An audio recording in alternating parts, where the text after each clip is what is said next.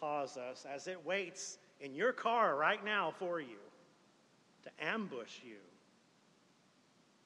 So, how do we move from a old life that was to a new life that is? Now, as I said last week, uh, the answer to this question is a complicated answer, and it requires many parts. And so the answer begins to appear to us in Titus chapter 3 and verse 4, which